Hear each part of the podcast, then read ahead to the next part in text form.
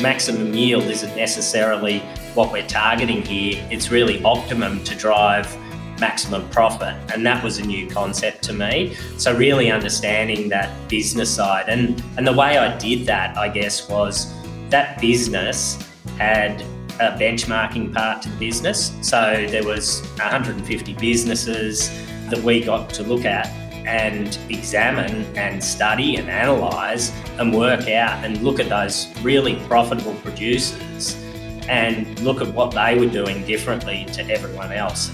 Welcome to Boots Off Log On, a podcast where we talk all things farm business, a show about the business of farming, bringing you insights and wisdom from the leaders in farm business, helping you minimize risk and maximize return on all your hard work. I'm David and I'll be your host for the show.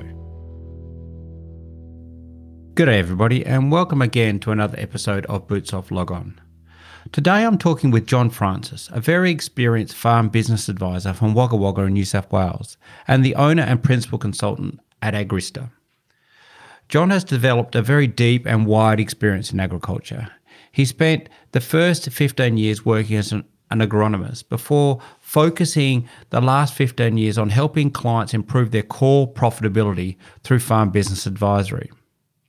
We talk about the importance of per hectare and per DSE focus when running a profitable livestock enterprise and how that's really important for driving more profit from the land you already have. And how to calculate critical farm business measures like return on assets managed, especially with the increase in land prices and other asset classes within your business. We discuss how the core fundamentals of the farm business environment have changed recently with the increase in interest rates, high inflation, and softening commodity prices. Yet there are still good wealth creation opportunities for those businesses with good financial management skills and how many businesses will need to start brushing up on those skills and learning uh, skills like cash flow budgeting and cash flow management skills in order to thrive in this new economic environment.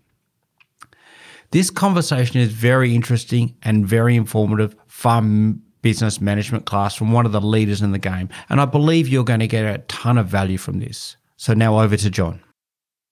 Welcome to the podcast, John. Thanks for having me. I'm really excited to be here. That's good. So all the way now, I'm on the I'm on the west coast today, and you're are you in Wagga today, John? Yeah, that's right. So over in the east, over, in, over east, isn't it? Over uh, uh east, over isn't east. what you say? Yeah, I know. And the other thing, and now are you a born and bred Wagga boy? I am born and bred, and managed to go elsewhere and came back. So around the uh, around the world a little bit, but got back to the roots eventually. I think Wagga's not so dirty secret as it actually breeds, even though it's in New South Wales, it breeds some of the best AFL players there is going around, isn't it? That's exactly right. Sadly, I'm not one of them. are, are you a league guy or an AFL guy, John? No, well, I'm actually a rugby union converted to AFL because there's not much to watch in the uh, in the rugby union space at the moment. We're really not performing so, and AFL I find is a it's a quicker game and it's a more entertaining game. I think at the moment. Yeah, it can be, can't it?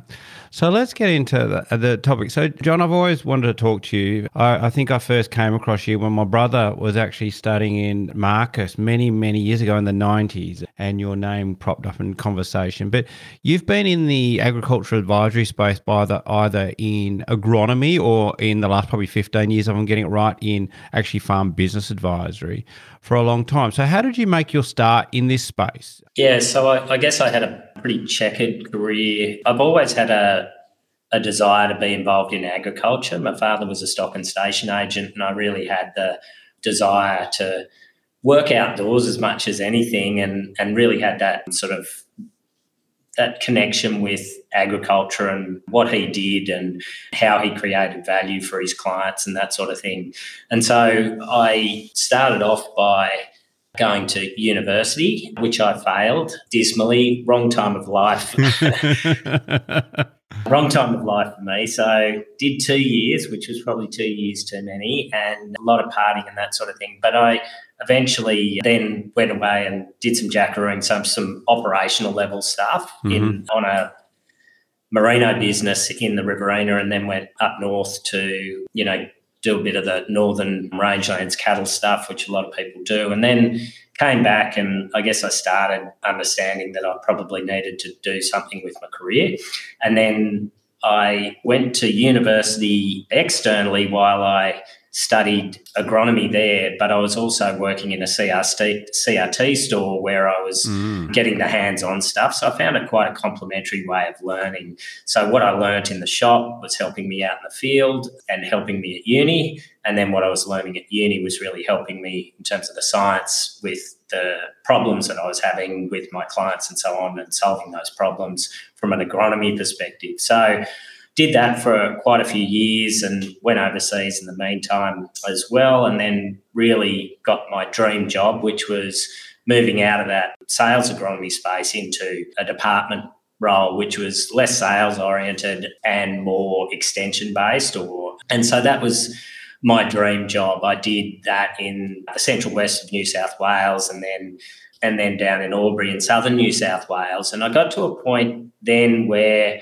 I was kicking the clods in the field and so on. And I felt that I was giving investment advice without really understanding any business concepts whatsoever. So mm-hmm. the, I remember it clearly. I was sitting in the paddock and someone said, Well, what should I do here? Should I put a new pasture in or not? And I'm kicking the clods going, Well, you get more production out of that. But I don't really know the costs of that. And so that was the point where I'd learnt that I really needed to learn more about farm business. And then an opportunity arose with business owners, Phil Holmes and Dave Sackett. Mm-hmm. And so I started my role in consulting them with Holmes Sackett. And that was where I really got my head around the business concepts. It was a brilliant job because it moved me from that production space and the science knowledge, which I think was absolutely critical in my next stage of my career, to an understanding around the business concepts. And that was critical for me, absolutely critical, because I think that gave me the, the background of how to search for evidence and how to know that things are, take an evidence based approach to things. But then, you know, maximum isn't maximum yield isn't necessarily what we're targeting here. It's really optimum to drive maximum profit. And that was a new concept to me. So really understanding that business side. And and the way I did that, I guess, was that business had a benchmarking part to the business. So there was 150 businesses that we got to look at and examine and study and analyze and work out and look at those really profitable producers and look at what they were doing differently to everyone else. And so that was extremely powerful. And then we also had the discipline of having to write articles. And what we typically did was took production based information or the research which was done in the 60s and 70s and 80s, which was absolute gold in terms of you know scientific research, but it was all around the production aspects. And all we did was took that, add the economics to it, to then assist in solving problems for producers to work out, well, does this pay or not? Because we're not necessarily driving for maximum production in, in, in most cases. We've got this balance of resource requirements where we're trying to optimize profitability. And beyond a point, maximum doesn't become the right point at which you actually optimize profitability. So, so I had a, a couple of years of that, and well, 15 or so, I guess. And then my business partner and I, we bought the business a few years into that career trajectory with Holmes Sackett. And then recently we've just divested that business and I've started my own business. So it's been a, you know, really powerful pathway for me. And I've still got heaps to learn, Dave. It's, it's great. I love being involved in agriculture. I think there's, the thing I love about it is it's so dynamic. And what I said yesterday might have changed by today because you know, th- there's so much, so much happening and, and things change so quickly. Yeah, you made a really good point, and this is this joining of production and the finances. So in agriculture we we have this bad habit of being incredibly production focused because essentially that's one of the obviously the, the main primary driver here.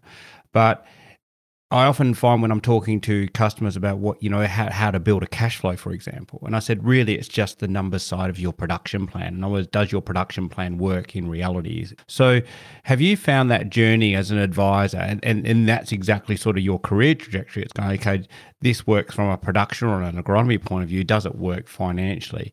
Have you found that there's still a disconnect with this idea of maximizing production over over essentially effective profitability within the industry or within your experience? Yeah, I see it every day. I, I think it's a real challenge that we face is a focus on the production side. Now, that's not to say that you should be ignoring production. You definitely shouldn't be. And, and it is a big driver of highly profitable businesses, in my opinion. However, it's understanding the point at which the next bit of production is not worth pursuing mm. because the cost of that next bit exceeds the benefit. And I think that's the challenge. I think the other challenge in particularly in livestock businesses and this uh, not so much with crop businesses. I think crop businesses are slightly different in in so much as we look at the numbers per hectare both production wise and financially quite easily in a crop production business. You know, your yield is per hectare, you think in per hectare terms, your financials are easily broken down into per hectare performance. But what happens in livestock businesses, in my experience, is we think per head.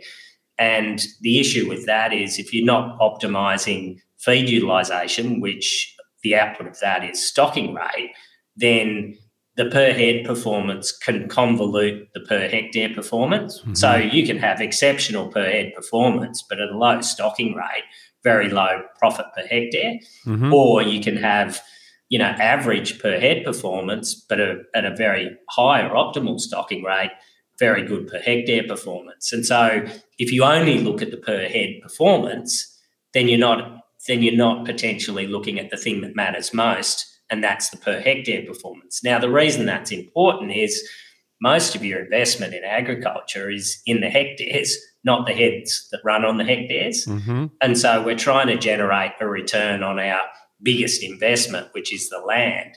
And so to look at both the production per hectare and the financial performance per hectare, I think is really important. And and even heads aren't heads, of course, you know, mm. because some heads eat a lot of grass and other heads don't eat a lot of grass because you might have a dry sheep relative to one that's lactating with twins, or you might have a prime lamb ewe which has you know two lambs every year relative to a dry wether. So I guess what we try and do is break those numbers down into a common metric that can be shared across across businesses and across livestock enterprises, and that's usually a, a dry sheep equivalent which is just a, a, a unit of comparison, really, or it's a way of working out how much feed is consumed or energy is consumed. But then we also compare per hectare. And I think it's the marriage of the two that really adds value when you're analysing businesses. So it's like you you when you look at a livestock business, what you're saying is that you really need to look at margin per DSE or dry sheep equivalent and and a cost of production per DSE and then profit per hectare. So that, that DSE equivalent and that per hectare equivalent are really the the the most effective ways of managing and and uh, and optimizing the profitability of any livestock enterprise. Yeah, that's exactly right. I'll give you an example and and this comes back to your question about production. I looked at a client's business recently and his profits have increased year on year over the last five years. And you can get very excited by that and say, well, you know, we're doing wonderfully. But when you look at his production per hectare, it's actually declined. Mm-hmm. And and part of that is, you know, he's he's grown and there's a whole range of reasons. I don't really want to dig into the reasons other than to say the important part is if all you looked at was profit you'd look at that line and say, well, we're trending in the right direction. But when you pull things apart a little, he's actually only achieved that outcome as a function of price increasing. And he's got no control over that.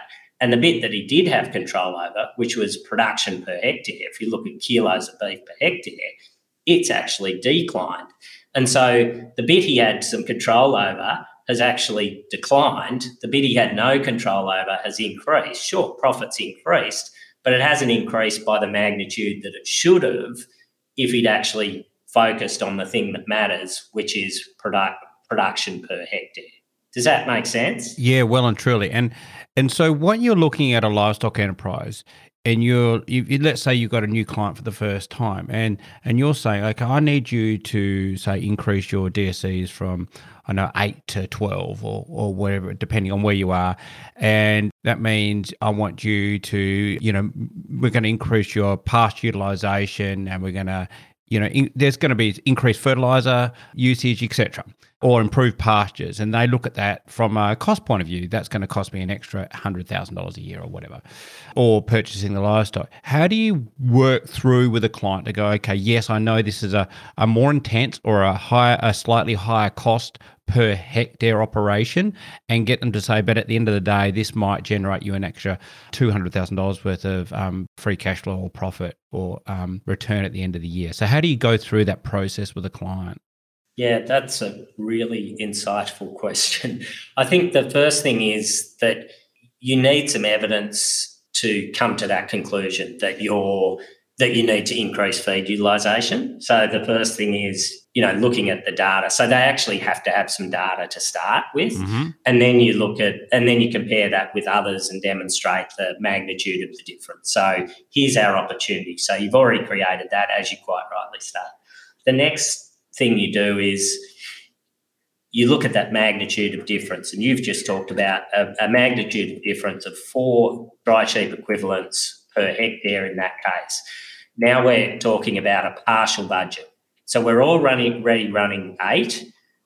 What we want to know is what's the extra benefit out of running another four? And let's assume and, and let's let's think about how we actually come to the conclusion of, of, of the uh, return on investment here. So let's assume that your the marginal benefit of those four additional DSEs sits at, and we'll pluck a figure at the moment of $70 per dry sheep equivalent. Now, what that means is that's gross profit less enterprise costs. So mm-hmm. in, our gross profit is 100 bucks per DSE. Our enterprise costs are 30 bucks a DSE. And if we're talking a sheep enterprise, that'll be things like your shearing costs, your supplementary feed costs, your animal health costs, those sorts of things.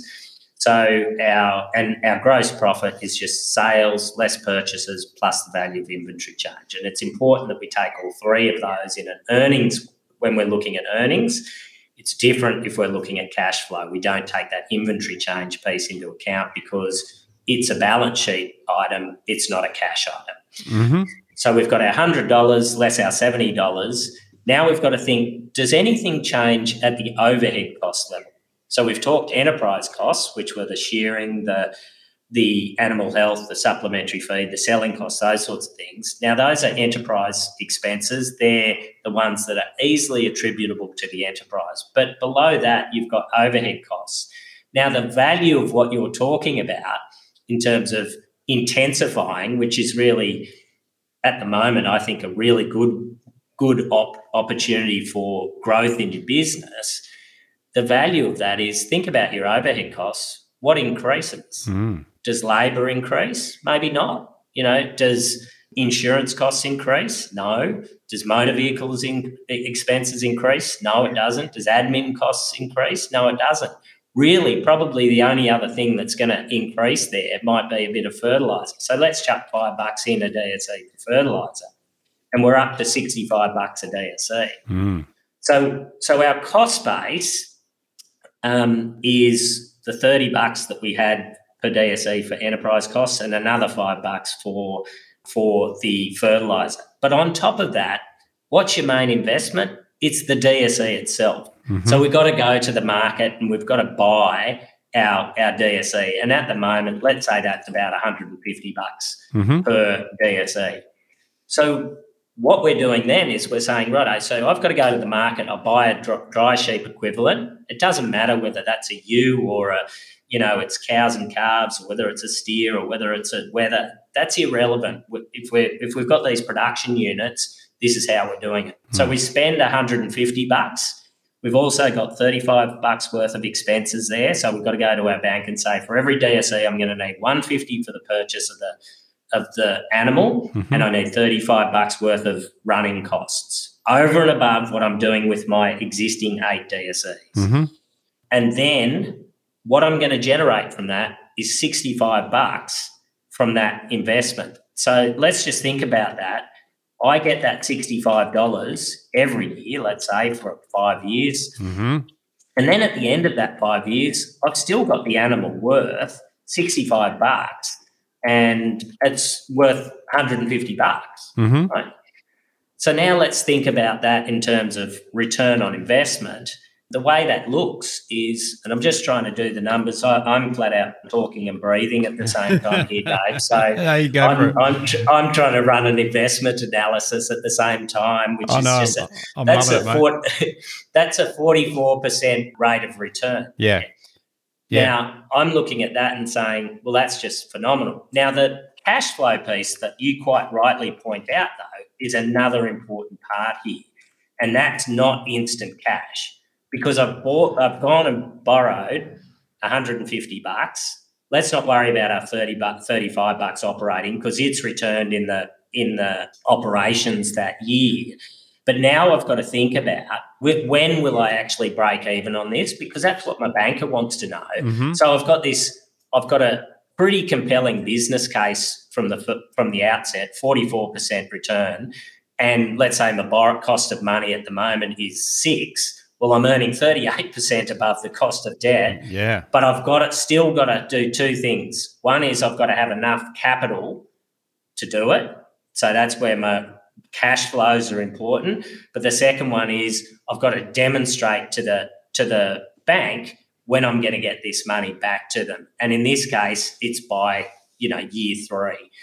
And so, but by by year ten or year five or whatever it is, I've got the value of the I've got equity in the DSE and I've got the earnings that it's generated for me over a five year period.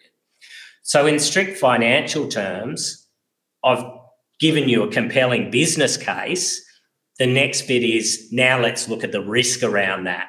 And I think that's really important. So a lot of people come up and they'll say, well, you know, I really need a, a risk management plan around this. And that's where feed budgeting and understanding your the, the difference between running livestock optimally and running them suboptimally is really critical because I'm, I guess, where I'm heading with this is I want to know that you've got the skills to mm. drive this.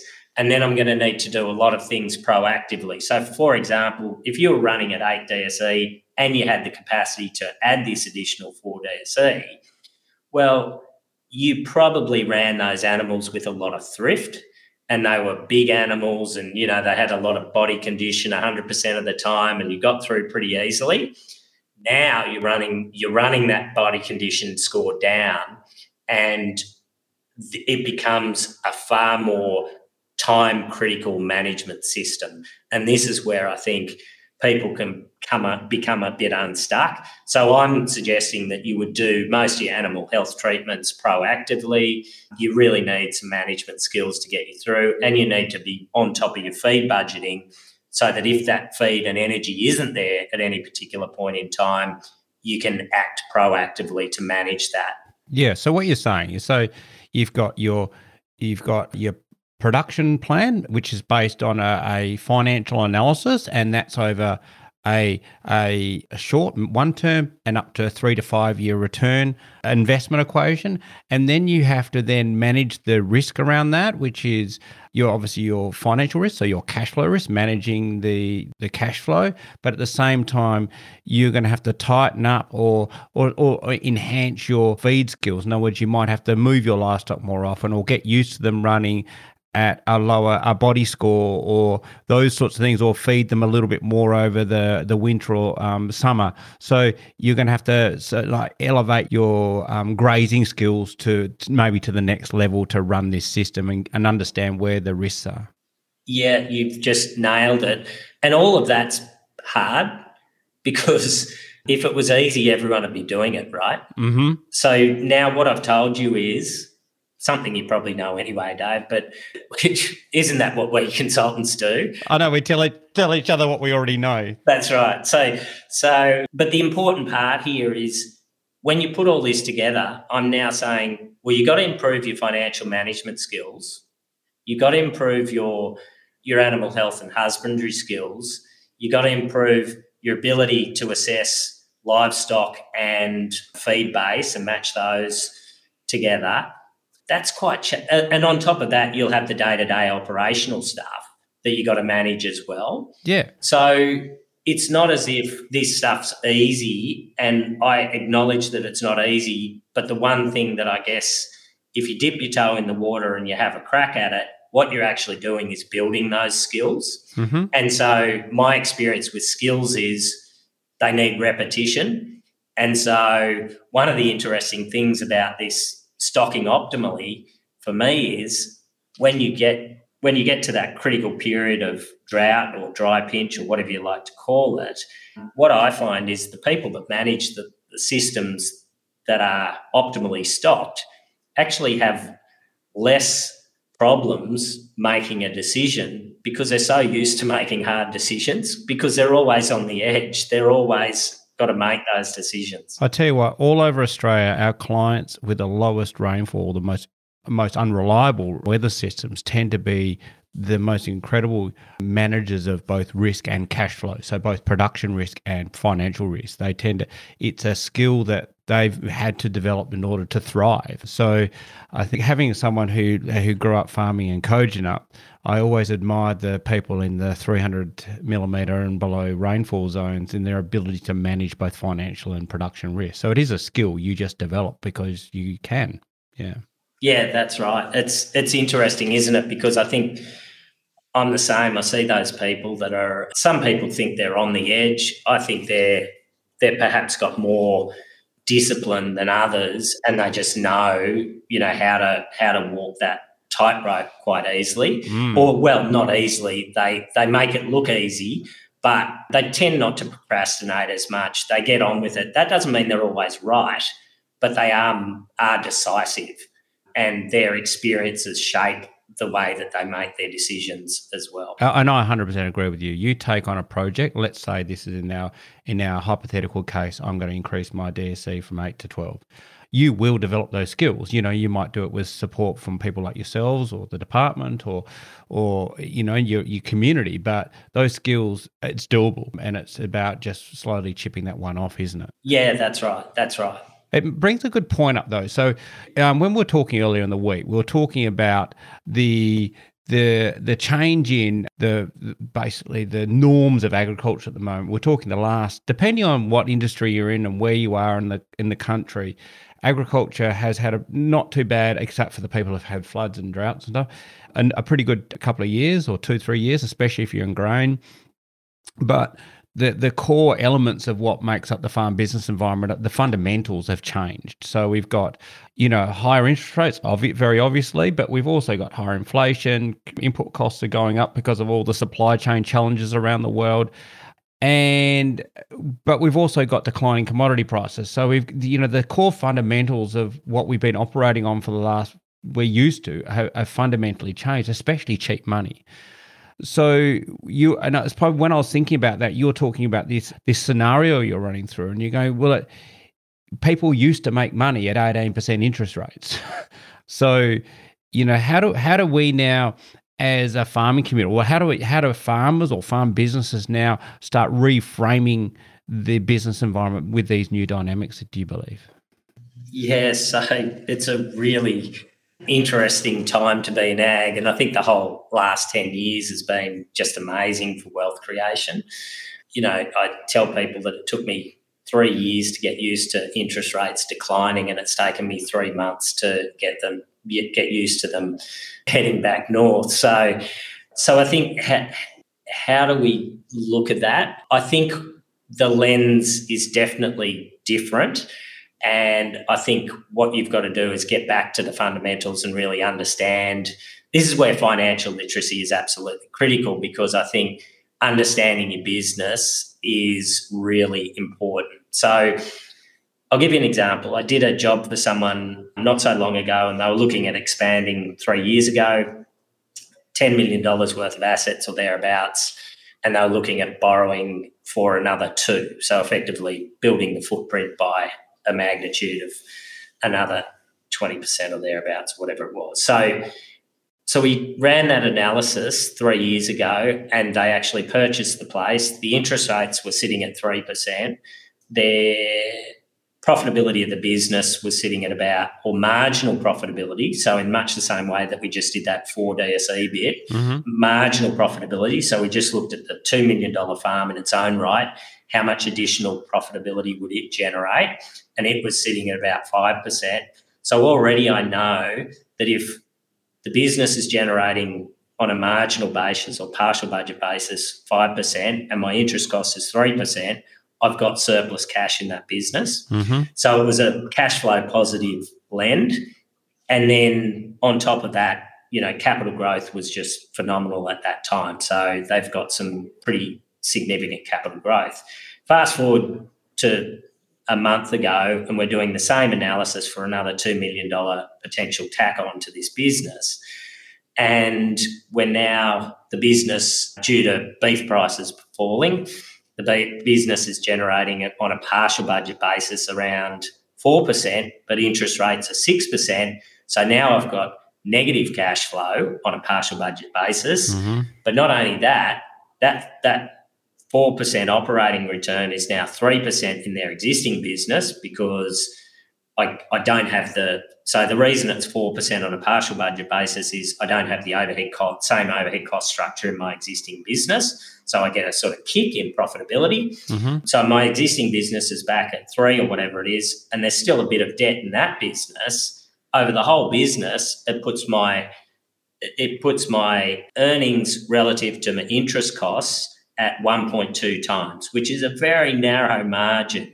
And so I think whereas the preceding expansion sat at three to one times, meaning the amount of earnings of the business covered the interest cost by three times. Now, the amount of earnings covers the interest costs by 1.2 times, only just, which means that you've got no surplus cash to do the things you need to, like reinvesting in the farm, like paying your, well, that's after tax, but paying, reinvesting in capital expenditure, investing personally, all those sorts of things. So, it, the point I'm making is the interest rate environment is very different. The inflationary pressures have changed things, and commodity prices have, have changed things. Don't sweat it, but do your analysis and be really clear on what your views are and how you put those into the analysis. I think the other thing, and this is where, you know, tools like cash flow forecasting are absolutely critical you absolutely have to do those cash flows and run the scenarios of if it's good, I'm going to end up here. On the balance of probability, I'm going to end up here. And if it's bad, I'm going to end up here. Does that put me out of business? Yes or no? If it puts me out of business, I need a really good exit strategy. Mm-hmm. So I think the message I'm getting to here, in a really long way, I apologize, but is we've lost some of those skills over the last little while because no matter what we did, it was probably a good investment. When interest rates are two or three percent, there's probably nowhere you can't invest and get a better return than that. Yeah, so we've got sort of the the the the essentially cheap money over the last decade has made us a bit financially flabby. I mean, not flabby, but a bit a bit lazy, mentally lazy in in making those investment decisions. Um, so it's sort of time to start dusting off the um, scenario analysis and the multiple cash flows and um, and and polishing up those skills a bit. You reckon, John? Uh, I think that's exactly right. Well, and if you don't have the skills at all, start them. You Western Australians are heaps better than us in the east at you know at, at running your cash flows and really on top of your business stuff. In my view, when you come over east, there's people who are really good at it, and there's people that are not so good at it. There's a lot of cut and pasting of cash flows, and I just hate to see it because a cash flow is not a cut and paste of last year. Mm-hmm. It's the time to think about how the cash is generated in your business, where you're going to be short, how who you need to speak to with plenty of lead time, and then review it through the year because my relationship with my financier should be depending on that document and you should be reviewing it and getting back to that document and saying, look, I can see in three months' time, we're going to be in a bit, bit bigger of a hole than we thought we were, or, you know, we've got more cash than we thought we would have.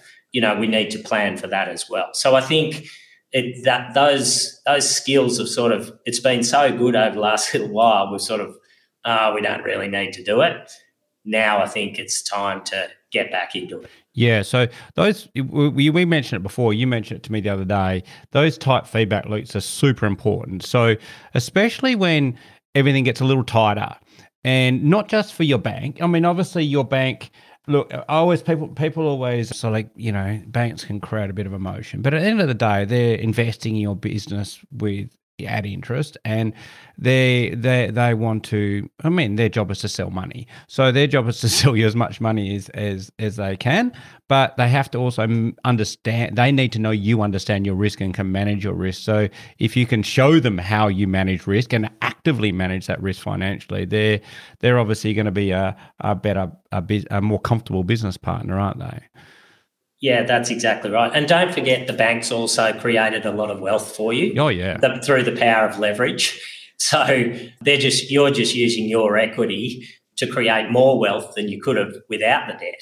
And so, you know, it's really important that that business partner is rewarded with information, is rewarded with the the understanding of your business and is rewarded with a business partner that actually cares and and and communicates with. I think you know one of the questions I got this question about ten years ago at a, at a, at a conference. I said, and they, it was basically, David, what do banks want? And I said exactly the same as you. So if you had sold up your family farm and you were you now chosen to be an active investor in agriculture and your and one of your neighbors came up and said, Hey John, can I borrow three million dollars? I want to buy the farm next door what questions would you ask of that that neighbor? And you'd want to make sure your money's safe. You'd want to make sure they're good at what they did and how they manage how they manage that risk in a bad year because you don't want to lose your investment. So all the questions that you would want to ask, or all the, the things you'd want to know in place to protect your own money, the the banks pretty much need the same thing. So we're not that different, really, are we?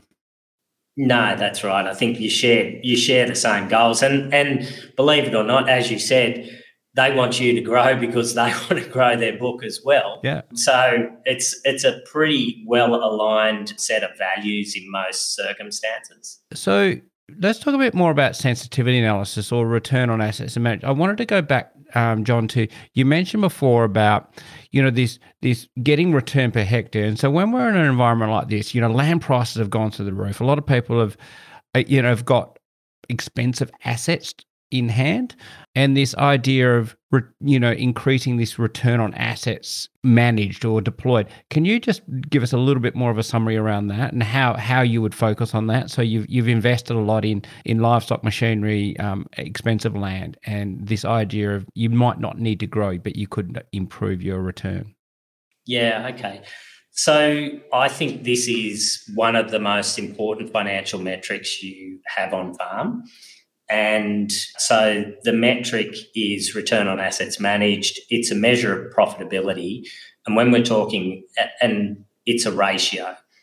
So it's a ratio of operating profit relative to the total value of assets managed on farm. So you manage, you, you just mentioned the three of those. It's typically land, livestock, plant equipment, maybe water infrastructure, all that sort of stuff is is tied up in there as well.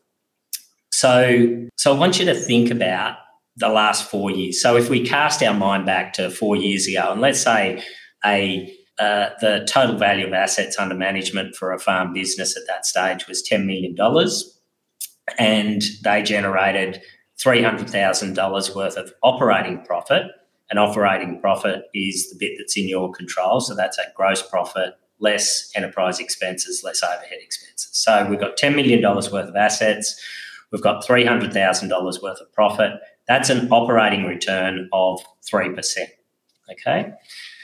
Now, fast forward four years and think about what's happened to land values. They've effectively doubled. So now we've got $20 million worth of assets under management. If we do nothing to the top line, we've still got our $300,000 worth of profit. We've now got an operating return of 1.5%. So the doubling of asset values or the denominator has effectively halved our return on assets managed, or in another another way of looking at it, our financial resource efficiency. Mm-hmm. What we need to do is to double our operating profit just to maintain our level of three percent. So we had three three hundred thousand divided by ten million. We've now got three hundred thousand divided by twenty million.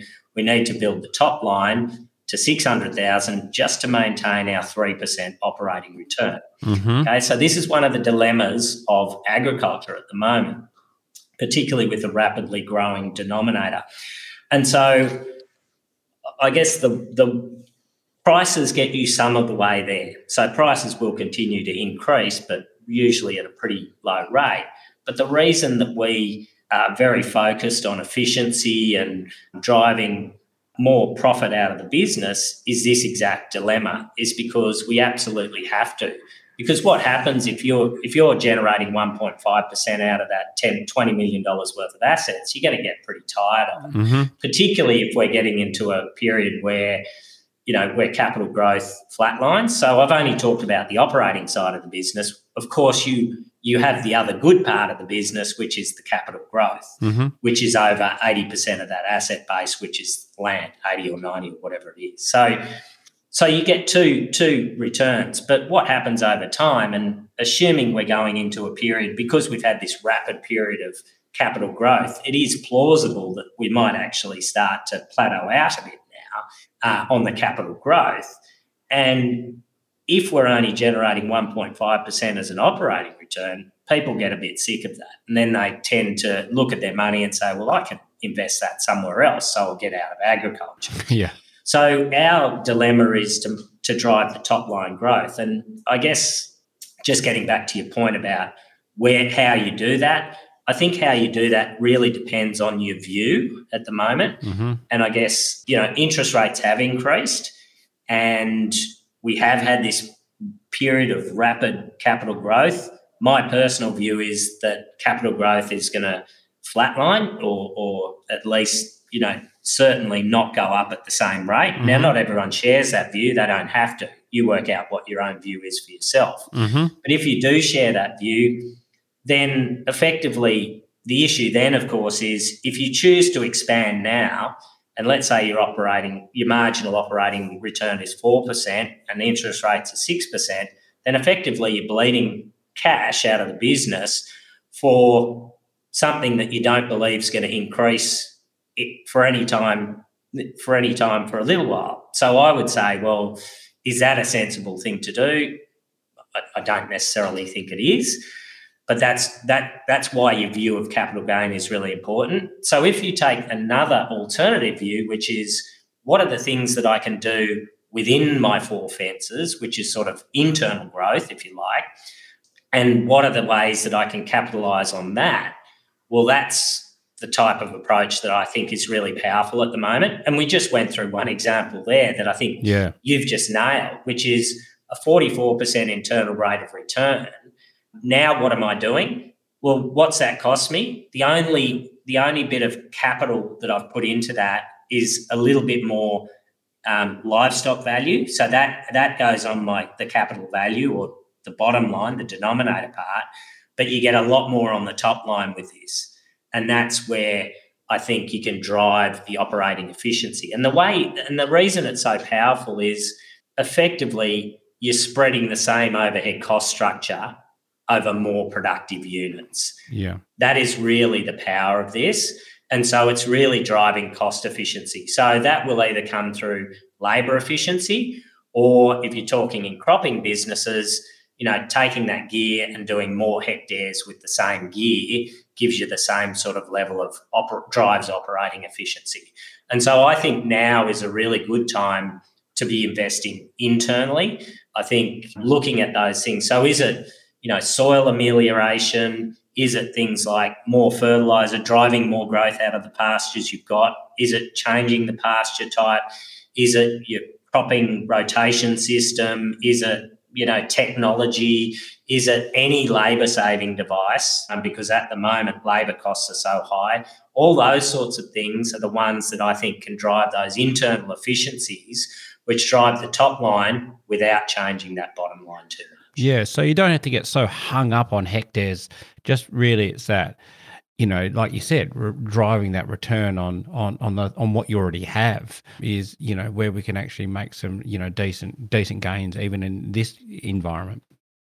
Yeah, that's right. Well, interest rates are still six percent. Yeah, many of the investments you make, internal investments, generate a return of over thirty percent. Yeah. Now that's still a really good use of debt. Yeah. What you've just got to be cognizant of, and this again, getting back to the cash flow component, is when you're going to pay that back, and is your bank comfortable with when that when that's going to be paid back. And I think there's always two things here, isn't it, John? So there's there's I always say there's can we and should we a bit. So you know, or should we and can we? So there, there's this you know straight is it a good investment? Is it a good return on investment calculation, which is very straight line? And then there's this cash flow choice. So that's really can we, isn't it? So in other words, yes, it might add up from a pure return on money point of view, but it has cash flow implications which you also have to manage. So you've got to sort of balance up both, is what you're saying. Yeah, that's absolutely right. There's plenty of things I'd love to invest in at the moment. And my kids often do this to me. They say, Dad, I'd love a new bike. And I say, Yeah, right, where's the money for that? now, it's exactly the same here. I'd love to invest in a lot of things. But firstly, you got to get the access to capital with, right? Mm-hmm. And then the second thing is, you know, am I super confident that I can repay the debt over the period that I've got that I've suggested I have? And this is a, an important point, David, is that I can trot out these numbers and tell you 65 bucks a DSE is the number because I look at a lot of businesses. Mm-hmm. But if your return in this case is 35 bucks or 30 bucks a DSE in that former example, well, that's eight years to break even. That's not a 44% rate of return. That's a you know, a far mm. lower rate of return. And this is where knowing your business yeah. and knowing what's what's right for you. Because just because I've trotted out 65 bucks a DSE, that's a good return. If your return is only 20, there's no way I'm going to tell you the same thing. And that's probably the good point about you, you your your many years of experience in benchmarking is it is essentially a number, but everybody's businesses are fundamentally different in subtle ways. So, what you're saying here is that, yes, that might be achievable in that area or on that person or with this set of historical circumstances, but it's more important for you to understand what your personal benchmarks are, what your personal place is, and improve from that point rather than taking some sort of industry average, I would say. That's exactly right. An industry average for this sort of analysis is useless. Yeah. So it just goes back to what you're saying before is is the, you know the real gains here is obviously you've got to be good at what you do from a production point of view. You've got to have those skills. But almost at, well as critical is you've got to understand your numbers and where you sit and and how to manage your risk and you know because the return is there. You've just got to know how to how to put it together how to put the puzzle together. That's right. And and so in that case where returns are at, at, at 20 bucks rather than 65, I guess maybe I, I would say, well, let's see how we can get it from 20 to 65 first. So the order of those investments becomes important. And then the level of risk of which one that we take on also becomes important. I remember I was in a back when I was a sheep farmer uh, 20 years ago or more, 25 years ago. I was part of a benchmarking group, and there was one of the participants. He got the he got the lowest performance in in in his wether trials. They're anonymous, but he he volunteered his information. But and do you know what? He was so excited about it because he he had such low performance in the wether trials that he said, "I'm actually making pretty good money now, and if you guys." If I know I've got that much improvement to make, I'm going to make a killing over the next 10 years. So uh, that's right. You know, like, so it didn't matter about where he sat, eh, but I love that perspective. He goes, Look, I'm okay now, but if I can improve to where, say, the top performer in this list is, that's that's like free money almost. Like, you know, that's how he sort of saw it. yeah. That's right. And that's the power of these things is really understanding where the opportunity is. I, I never look at a set of data and say, oh, that's the worst performer. That that's the person with the most opportunity yeah. and the lowest hanging fruit. And the cost of getting those gains is usually really low. I hate working with really productive and the heavy hitters because it's hard to identify the next gain. Yeah, it's it's difficult. I remember when when um, I first entered cropping in the nineties, and you know, it's in our area, it's quite high rainfall. So we are getting really good yields. And it was easy in the beginning. You just t- chuck a ton of fertilizer on and get your weeds under control, and you got four ton of wheat. And, but after that, it got really hard. um, um, so, um, yeah, it, uh, it gets harder at the, the, at the pointy end, doesn't it, John? Yeah. Well, I think, um, as, as the, you know, at the bottom end, the, the only way is up. So, you know, and you took the lowest hanging fruit and took the glory for it.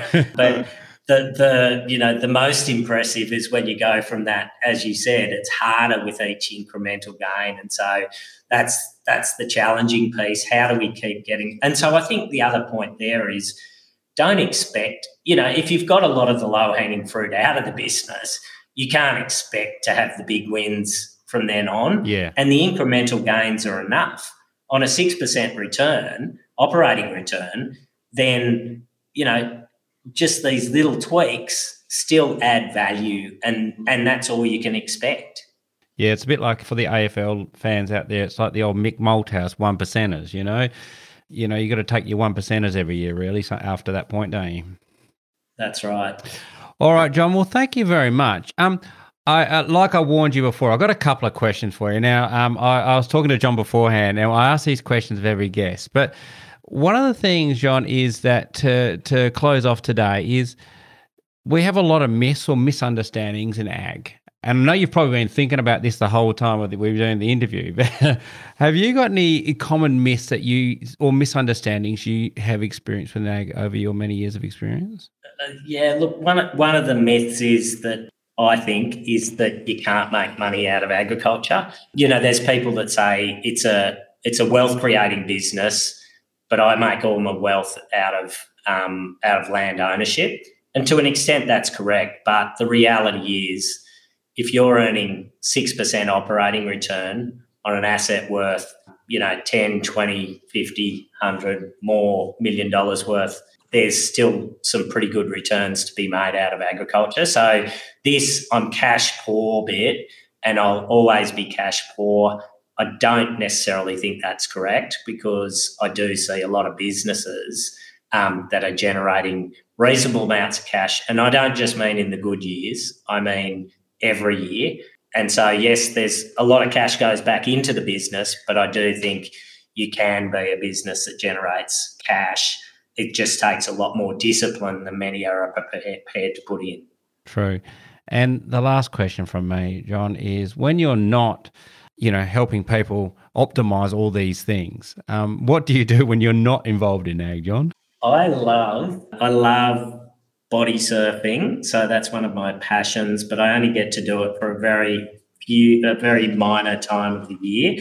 And then once I come out of winter, I come out of hibernation and start to get in the pool. So I do like to swim a bit, but I look more like a beached whale at the moment. So um, I've got to get back in that pool as uh, soon. But work's um, sadly not getting me there as uh, frequently as I would like to. But I'm not going to ever sad um, do that swim from Perth, or where is it from Freo Oh, that- to yeah, that? yeah, the- what's your right, yeah, Rottnest? the Rottnest Yeah. swim. So, yeah, so I, I would absolutely love to do that, but I'm too scared of sharks. Oh, don't worry. What you do is you just make sure you have lots of other people around you so they eat them first. Yeah. so, yeah, I, I need to brush up on that theory. I, I, they seem pretty scattered in the in the shots that I in the drone shots that I've seen of that uh, swim. Do you know my theory at the beach? And I think South Australians can probably um, sympathise with this as well. You just have a look at the drone shots because you really don't want to know how many sharks are in the water. So you, No, that, no, I'm, I'm, I know it's. Uh, I've looked into the psychology of this, and I know it's the availability heuristic that is scaring me.